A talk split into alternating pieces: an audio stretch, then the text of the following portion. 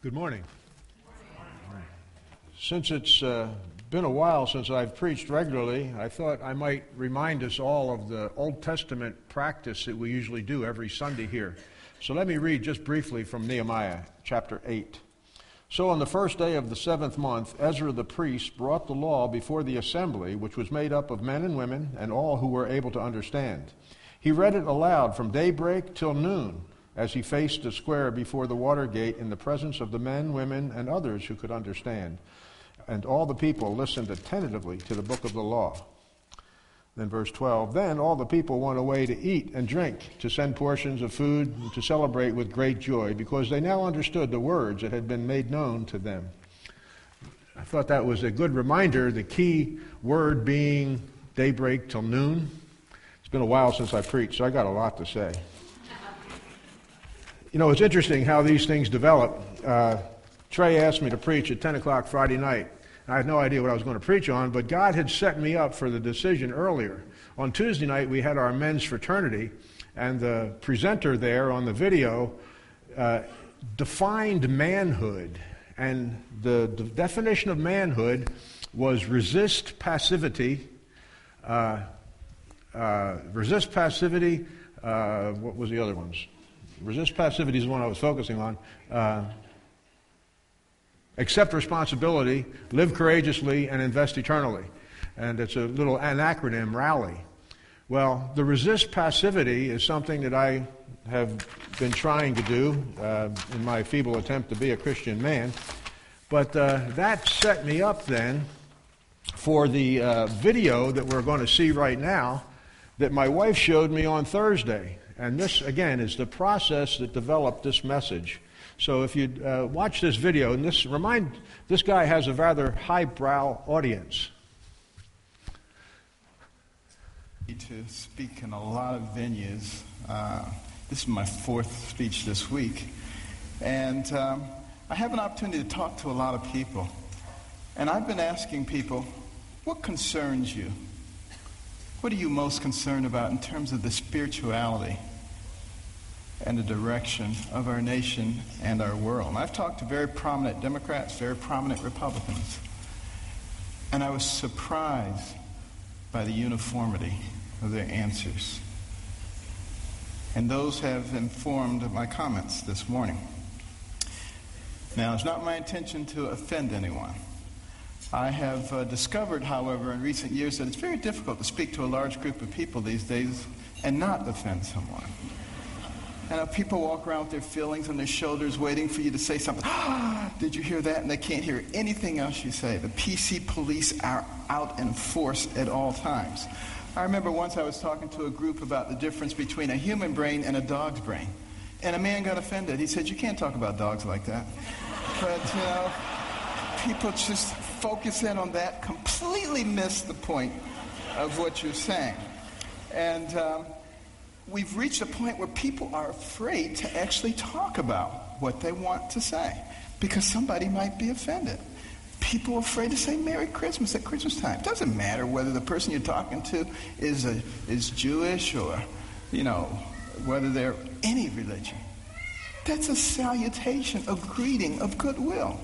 We've got to get over this sensitivity. You know, and it, it, keeps people from saying what they really believe. You know, I'm reminded of a very successful young businessman, and uh, he loved to buy his mother these exotic gifts for Mother's Day, and he ran out of ideals. And then he ran across these birds. These birds were cool. You know, they cost $5,000 a piece. They could dance, they could sing, they could talk. He was so excited he bought two of them. Sent them to his mother, couldn't wait to call her up on Mother's Day. Mother, mother, what'd you think of those birds? And she said, they was good. he said, no, no, no. Mother, you didn't eat those birds. Those birds cost $5,000 a piece. They could dance, they could sing, they could talk. And she said, well, they should have said something. and you know, that's where we end up too if we don't speak up for what we believe. And, uh, you know, what we need to do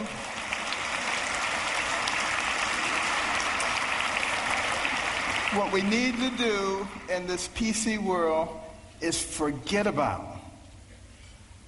unanimity of speech and unanimity of thought. And we need to concentrate on being respectful those people with whom we disagree. And that's when I think we begin to make real progress. And one last thing about political correctness, which I think is a horrible thing, by the way. I'm very, very uh, compassionate, and I'm not ever out to offend anyone. But PC is dangerous. Because you see, this country, one of the founding principles was freedom of thought and freedom of expression. And it muffles people, it puts a muzzle on them. And at the same time, keeps people from discussing important issues while the fabric of their society is being changed. And we cannot fall for that trick.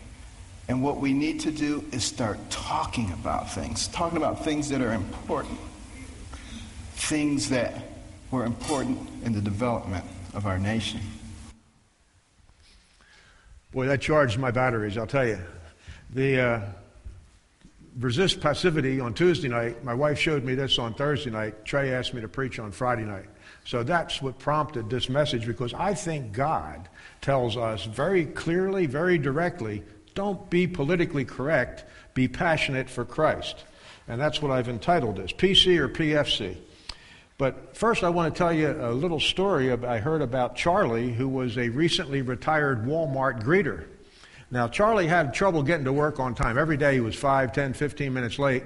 And it bothered the boss, but Charlie was a good worker. He was very good and tidy. He was clean shaven. He greeted people well, had a big smile. He he certainly exemplified Walmart's older people friendly principles. But one day the boss calls Charlie into the office and says, Charlie, you're a great worker. I really uh, think you do a bang up job, but being late all the time is really bothersome. Charlie said, Yeah, I know, boss, I'm, but I'm working on it, trying. And uh, the boss says, Well, that's good. I, you're a team player, and I appreciate the fact that you're trying to not be late. But it's curious. I find that interesting that you're retired from the military and yet you're late all the time. What did they say in the military when you were late? Charlie thought a minute and he said, Well, they usually said, Good morning, General, can I get you some coffee?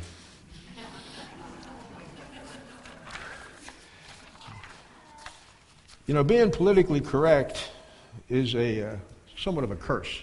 My wife has told me frequently that I have the spiritual gift of contention, and I'm not sure if that's true or not. But I think it's a question that we have to ask ourselves are we more worried about being politically correct, or do we want to be passionate for Christ? The next slide will uh, describe that. And then in 2 Timothy, which is the next slide, uh, the message summary, I think, is directly addressing this issue. I think the message, the overview of 2 Timothy is that God wants Christians to faithfully stand for truth even when it hurts, read be, being politically incorrect. God wants Christians to stand for truth. All Christians. This is normally considered a pastoral epistle and usually addressed simply to pastors. I think this applies to all of us. And that message, I think, is very evident in the book of 2 Timothy. And this morning, what I'd like to do is read 2 Timothy. Now, I timed myself, and if I don't burp or cough, it'll take about nine and a half minutes. But I thought that was necessary to give you the whole context of what's going on, and then hopefully, as I go through and highlight certain passages in this passage, this Second Timothy, you will understand God's directive to us. Let me uh, read 2 Timothy. Paul, an apostle of Christ Jesus by the will of God, according to the promise of life that is in Christ Jesus, to Timothy, my dear son Grace, mercy, and peace from God the Father and Christ Jesus our Lord. I thank God, whom I serve, as my forefathers did, with a clear conscience. As night and day, I constantly remember you in my prayers. Recalling your tears, I long to see you, so that I may be filled with joy. I have been reminded of your sincere faith, which first lived in your grandmother Lois and in your mother Eunice, and I am persuaded now lives in you also. For this reason, I remind you to fan into flame the gift of God which is in you through the laying on of my hands. For God did not give us a spirit of timidity, but a spirit of power, of love, and of self discipline. So do not be ashamed to testify about our Lord, or ashamed of me, his prisoner, but join with me in suffering for the gospel by the power of God, who has saved us and called us to a holy life, not because of anything we've done, but because of his own purpose and grace. This grace was given us in Christ Jesus before the beginning of time but it has now been revealed through the appearing of our Savior, Christ Jesus, who has destroyed death and has brought life and immortality to light through the gospel. And of this gospel I was appointed a herald and an apostle and a teacher. That is why I am suffering as I am.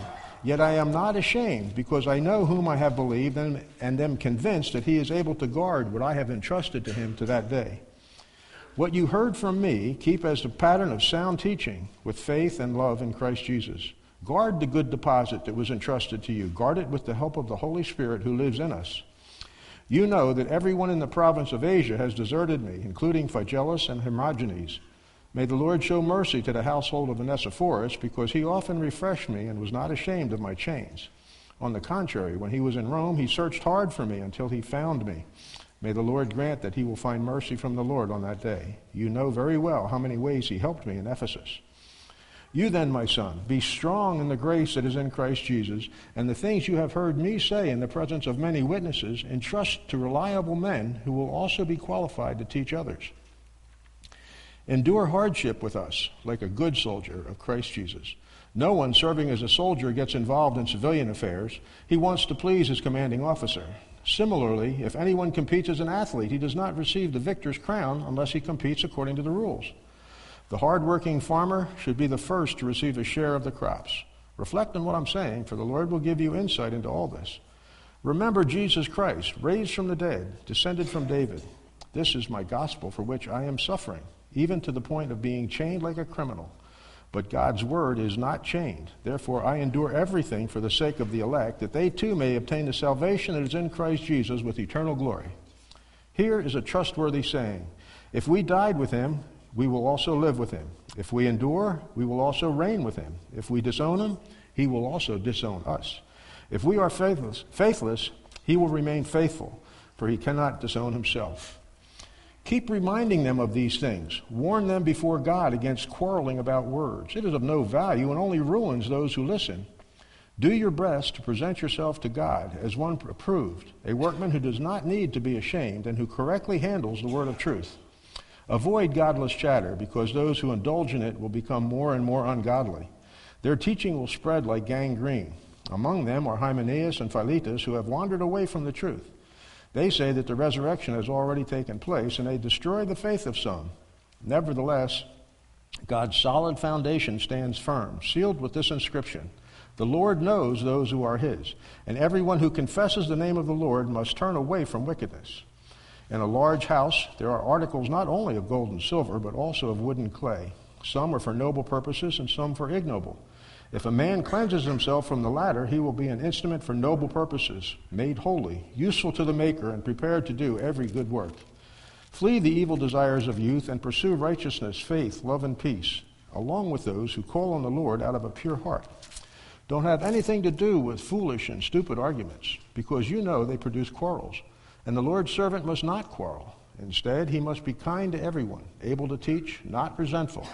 Those who oppose him, he must gently instruct in the hope that God will grant them repentance, leading them to a knowledge of the truth, and that they will come to their senses and escape from the trap of the devil who has taken them captive to do his will. But mark this there will be terrible times in the last days. People will be lovers of themselves, lovers of money, boastful, proud, abusive, disobedient to their parents, ungrateful, unholy, without love, unforgiving, slanderous, without self control, brutal, not lovers of the good, treacherous, rash, conceited, lovers of pleasure rather than lovers of God, having a form of godliness but denying its power, have nothing to do with them. They are the kind who worm their way into homes and gain control over weak willed women who are loaded down with sins and are swayed by all kinds of evil desires, always learning but never able to acknowledge the truth. Just as Jannes and Jambres opposed Moses, so also these men oppose the truth. Men of depraved minds who, as far as the faith is concerned, are rejected. But they will not get very far because, as in the case of those men, their folly will be clear to everyone. You, however, know all about my teaching, my way of life, my purpose, faith, patience, love, endurance, persecutions, sufferings, what kind of things happened to me in Antioch, Iconium, and Lystra, the persecutions I endured. Yet the Lord rescued me from all of them.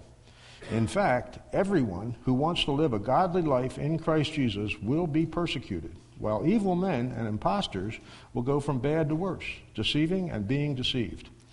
But as for you, continue in what you have learned and have become convinced of, because you know those from whom you learned it, and how from infancy you have known the Holy Scriptures, which are able to make you wise for salvation through faith in Christ Jesus. All Scripture is God breathed and is useful for teaching, rebuking, correcting, and training in righteousness, so that the man of God may be thoroughly equipped for every good work. In the presence of God and of Christ Jesus, who will judge the living and the dead, and in view of his appearing and his kingdom, I give you this charge preach the word, be prepared in season and out of season, correct, rebuke, and encourage with great patience and careful instruction. For the time will come when men will not put up with sound doctrine. Instead, to suit their own desires, they will gather around them a great number of teachers to say what their itching ears want to hear. They will turn their ears away from the truth and turn aside to myths. But you keep your head in all situations, endure hardship, do the work of an evangelist, discharge all the duties of your ministry. For I am already being poured out like a drink offering, and the time has come for my departure. I have fought the good fight, I have finished the race, I have kept the faith. Now there is in store for me the crown of righteousness, which the Lord, the righteous judge, will award to me on that day, and not only to me, but also to all who have longed for his appearing. Do your best to come to me quickly, for Demas, because he loved this world, has deserted me and has gone to Thessalonica. Crescens has gone to Galatia, and Titus to Dalmatia. Only Luke is with me. Get Mark and bring him with you, because he is helpful to me in my ministry. I sent Tychicus to Ephesus. When you come back, bring the cloak that I left with Carpus in Troa, and my uh, scrolls, especially the parchments. Alexander, the metalworker, did me a great deal of harm. The Lord will repay him for what he has done. You too should be on your guard against him because he strongly opposed our message. At my first defense, no one came to my support, but everyone deserted me. May it not be held against him. But the Lord stood at my side and gave me strength so that through me the message might be fully proclaimed and all the Gentiles might hear it. And I was delivered from the lion's mouth. The Lord will rescue me from every evil attack and will bring me safely to his heavenly kingdom. To him be glory forever and ever. Amen. Greet Priscilla and Aquila and the household of Onesiphorus. Erastus stayed in Corinth, and I left Trophimus back in, sick in Miletus. Do your best to get here before winter. Eubulus greets you, as so do Prudens, Linus, Claudia, and all the brothers. The Lord be with your spirit. Grace be with you. Would you pray with me to the author before we go any further? Father, thank you for your word. Thank you that you are a gracious God that loves us, are patient and infinitely loving. Thank you, you sent, that you sent Jesus to pay for my sins, and thank you for saving me. I thank you that you have brought these folks here together to hear your word, and I pray you'll give me wisdom and accuracy as I proclaim it. Pray that your spirit might draw us close to you, give us boldness, allow us to be passionate for your Son, Jesus Christ. In Jesus' name we pray. Amen. Now, like I said, I think that that book the message of the book, the overview, if you would, tells us that God wants Christians, that's you and me, to faithfully stand for truth, even when it hurts. I was tempted to put in parentheses, until it hurts. But I don't know as it has to hurt. It's just to stand for truth usually elicits negative response. It's like turning a light on in a dark room. I was actually going to do that here, but it's not dark enough. When it's totally black, even a small light shines bright. So when you turn the lights on, it contrasts with the darkness. And the light of truth always brings a negative response from the darkness of the world. Jesus Christ came into the world. The world did not want him. They did not receive him. They killed him. All the apostles stood for truth. They were all martyred. It's a, a horrendous job description when you're asked to be a Christian because that faith based life is going to be negatively responded to. And I want to look at the message here that we're to stand for truth and not be politically correct in today's world. The first thing, the next slide that I'd like to look at is 115 to 12, because what the message of those verses is that faith based power love, and self discipline, leading to shameless proclamation and personal suffering for the gospel. It's not an if, it's a when. Stand for those things, and people will, will have a hard time with it. And in my personal own emotional response to my life circumstances, I hesitate to say things because I don't want to be offensive. I mean, I could argue with everybody about everything. I, I, I wonder, well, is this person going to be chased away from the gospel if I say something? I don't want to offend my family member. Uh, I can't really tell this Muslim that Muhammad was a demon possessed freak when he started Islam. And the history records support that, by the way. That's not my own exaggerated statement. Because I, will have an internet uh, a mass attack. But faith based power, love, and self discipline brings, to that, brings us to a shameless proclamation of the gospel, and we'll suffer for that. 13 and 14 makes a very clear declaration. It says, uh, What you heard from me, keep as the pattern of sound teaching with faith, love, and in Christ Jesus. Guard the good deposit that was entrusted to you. Guard it with the help of the Holy Spirit who lives in us. Let me reread chapter 2. You then, my son, be strong in the grace that is in Christ Jesus, and the things you have learned, heard me say in the presence of many witnesses, entrust to reliable men who will also be qualified to teach others. Endure hardship. When we were down in Kansas, none of you guys know him, Will Rempel was a patriarch of the church we attended, a major denominational church. And I use his name to give credibility to what I'm saying. He was the master of asking the unanswerable question about the Bible. And when he did that, I'm sure he was saved. He had a good heart. He wanted to serve God. But what that did was it then presented the possibility of not understanding, of God not communicating effectively, and that kind of just chilled the entire Bible study. It came up with the fact that, okay, we don't know whether this is an objective or a subjective genitive. Is it the faith of Christ or faith in Christ? Huh, okay, it doesn't make any difference, really. So why make that question and cause everybody to question the reality of God's successful communication? The message of Timothy—he says that God's message is specific and knowable and transferable. And he's going to tell us even in the next slide, I'm sorry, no, not the next slide, the slide after the next one, that we should study that message so we can know it well and be approved by God. But in the next slide, it's verses 8 and 10 of chapter 2. It specifies the gospel message that Paul was suffering for.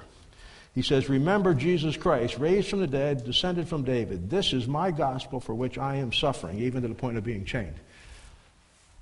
The death, burial, and resurrection is most definitely the definition of the gospel. But the gospel message includes the entire Bible. He'll go on to explain that in uh, chapter 3, verse 16. All scripture is inspired and profitable.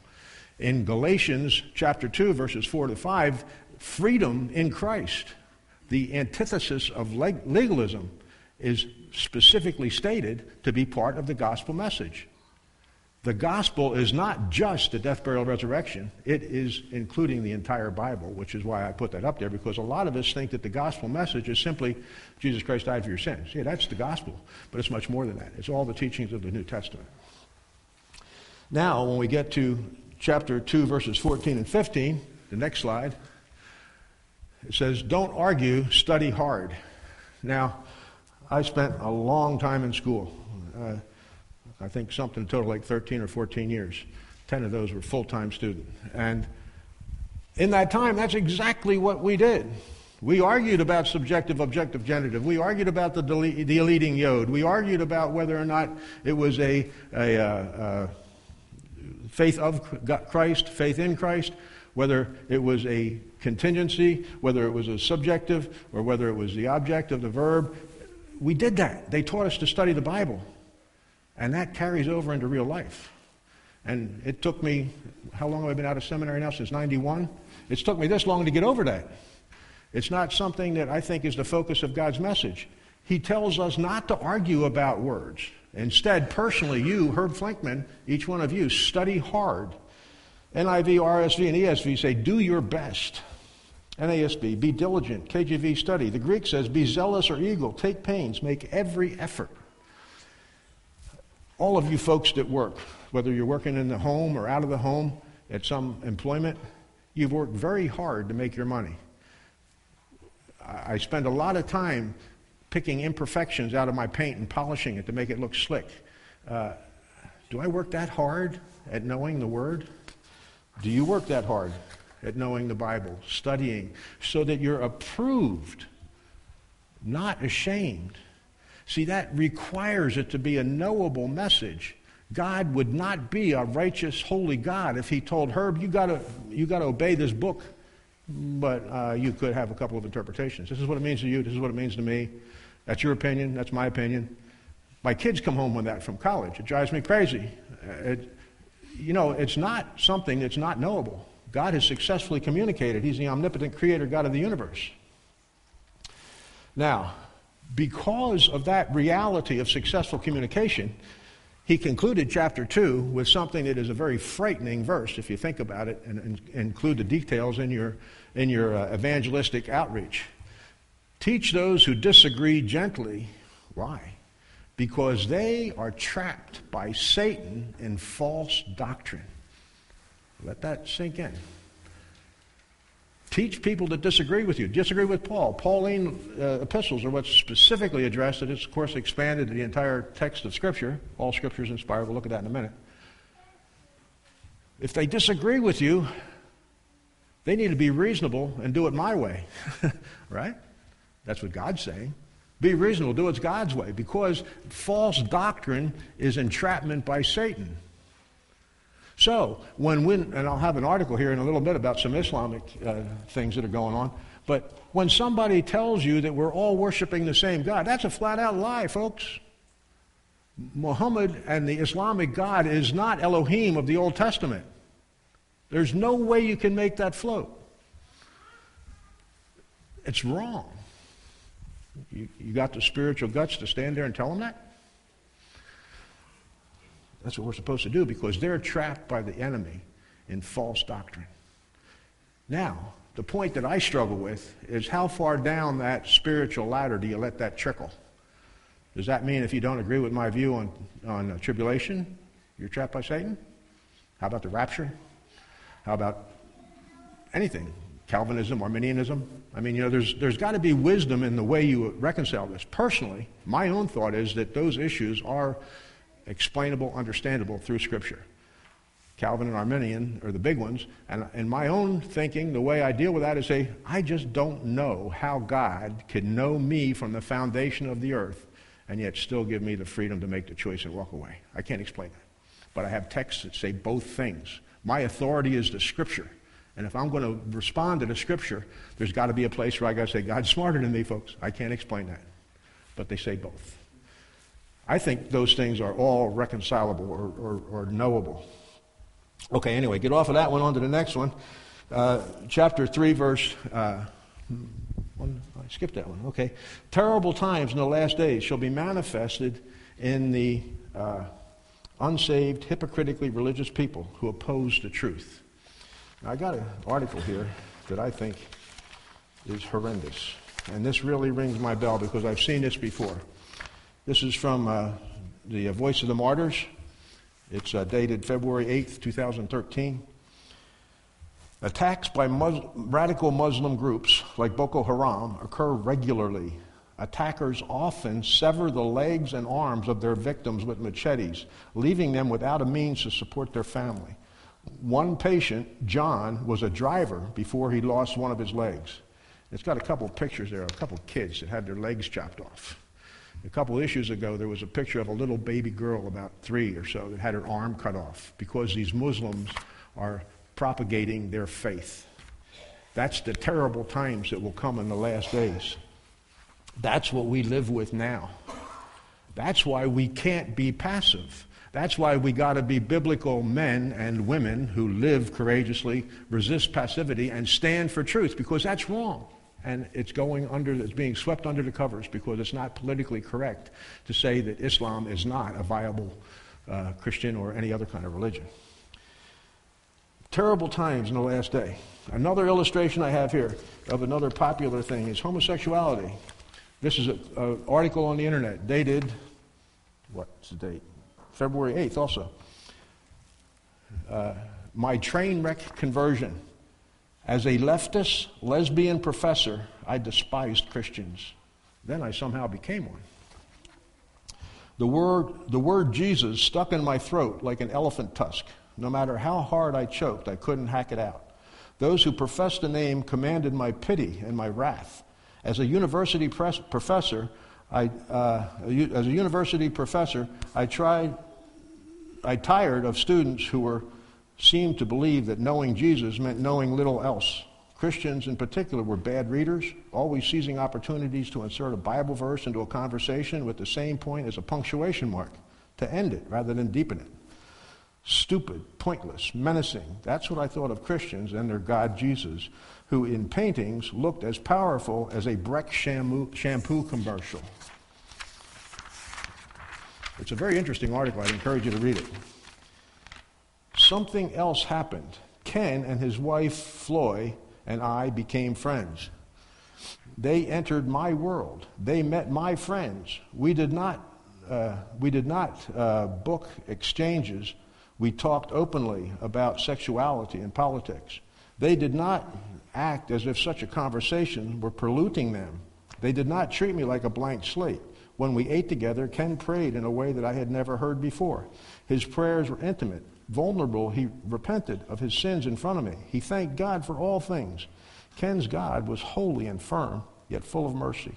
And because Ken and Floy did not invite me to church, I knew it was safe to be their friends. The article goes on. This lady actually accepted Jesus Christ as her Savior. Major conversion. Terrible times and gentle teaching converted her. She's part of the terrible times, but the gentle teaching that we looked at the end of uh, chapter 2 converted her. Now, that's the world that we live in, the terrible times. And we have hypocritically religious people who oppose truth. They're not just ignoring it, they oppose it. Are we willing to be passive and let this go? Are we going to be politically correct, like that uh, Dr. Carson was preaching to Obama and, and uh, Bush at the, the uh, White House prayer meeting? Are we going to be politically correct? Or are we going to stand and tell people, no, you're wrong? This is how Jesus Christ uh, teaches us to live. I suggest that we should do what Christ tells us to do and be passionate for Christ. The next slide is something that is, I wish it really wasn't in the Bible. Unfortunately, it is. 3, 10, and 13 read this way Avoid, oops, that's 2. 3 and 10 and 13. You, however, know all about my teaching, my way of life, my purpose, my faith, patience, love, endurance, persecutions, sufferings, what kinds of things happened to me in Antioch, Iconium, and Lystra, the persecutions I endured. That is significant because Paul was stoned to death in Lystra. Timothy lived in that town. That was Timothy's hometown. We don't hear about Timothy back in Acts until after that.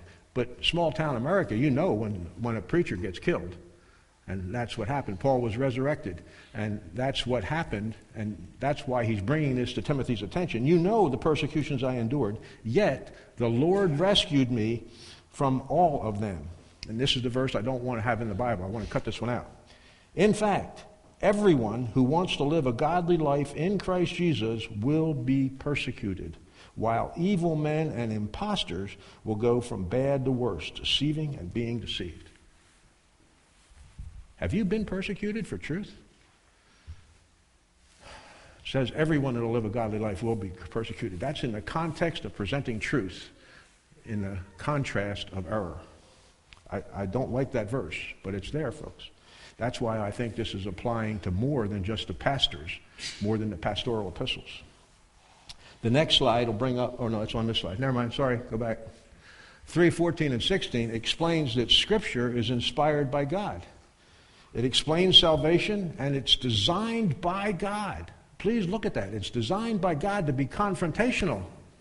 It's not, oh, I'm afraid I'm going to offend you, Mary, because I don't want to tell you that you're wrong. God designed it to be teaching, correcting, rebuking, and training in righteousness. Unless you're teachable, teaching is confrontational. That's what God designed it for. And the reason was so that we could have a fulfilled life spiritually, so that we can be effective as Christians. That's much broader than just the pastor. That's all of us. That's why God designed it. And the next verse, actually, in, in chapter 4, the next slide, I should say, the next couple of verses, That, I think, is the key of this book. The next slide, please. That's the star. this is, I think, the focal point of the entire book of 2 Timothy. I want to read it. In the presence of God and of Christ Jesus, who will judge the living and the dead, and in view of his appearing and his kingdom, I give you this charge preach the word.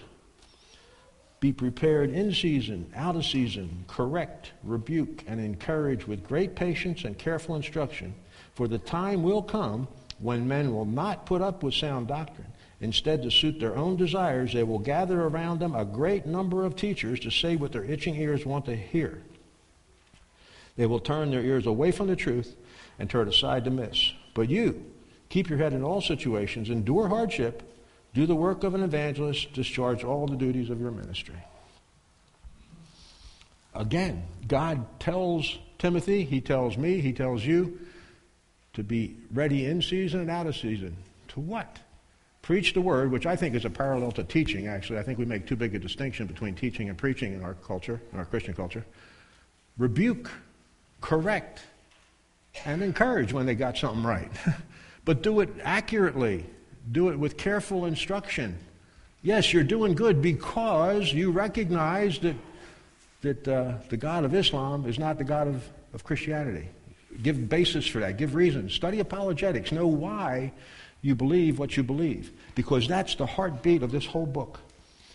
The most powerful divine command is to preach the word, correct, rebuke, and patiently encourage accurately when people turn from truth to stories taught by false teachers. That's the most powerful exhortation in Scripture, folks. It's calling on God the Creator, Jesus the Mediator, His coming kingdom, and, and I mean His, His return and His coming kingdom. Don't be politically correct. That's what I think it means when it says be passionate for Christ. It's not an emotional fuzzy when I sit in my study all warm and cozy and having a cup of coffee and, and reading Psalm 50, 86 thinking about, oh God, thank you for your blessings. I do that. That is worship. But being passionate for Christ is correcting error. and it's all around us. Are we scared to be faithful? The next slide is my takeouts. I think what we're supposed to take away from this, or I think God has impressed me with anyway, stand against political correctness. When I was down in Kansas, I knew a farmer really good. And uh, he said that he got to the point where he realized that making straight rows wasn't living the Christian life entirely. And he went to school and tried to know more about the Bible. He was just living out his Christian life, and he thought part of that was making straight rows. I think making a paint job good is good Christianity myself. I try to do my job as though I was honoring Christ. Everybody should. But that's not all of it. Stand against political correctness. Be passionate for Christ. Be a godly man or woman by resisting being passive, accepting responsibility, living courageously, and investing eternally. I forgot the guy's name, but that's not mine. That came from Tuesday night uh, men's group, men's fraternity. I changed C, living courageously. In the definition of manhood, it says leading courageously. But uh, living applies both genders. That's what we need to do. Resist being passive. Accept responsibility. I'm going to get some heat if I talk about truth. I'm going to get some heat if I stand for what's right. So will you. But live courageously and invest eternally. Rally for Christ. Know, proclaim, and defend the Word of God. Because that's what God wants us to do. Everyone who wants to live a godly life in Christ Jesus will suffer persecution. Would you pray with me as the last slide comes up here, the message summary again? God wants Christians to faithfully stand for truth, even when it hurts. You pray with me? Thank you, God, that you are a God that loves us, loves the world, has died for all. We pray, Father, that we might patiently, kindly, with love, proclaim truth to those people that have been hurt, to those people who have been uh, taught wrong, to those people who have never heard about Jesus Christ. Pray that we might be quick to share the realities of our eternal destiny, the, the truth that you have blessed us with with those around us. Allow our communities to grow in faith and that we might all honor you. Thank you for this uh, word from your scripture, and pray, Father, you might impact each of us with it. In Jesus' name, amen. Thank you. Now comes the eating part. Remember Nehemiah 8?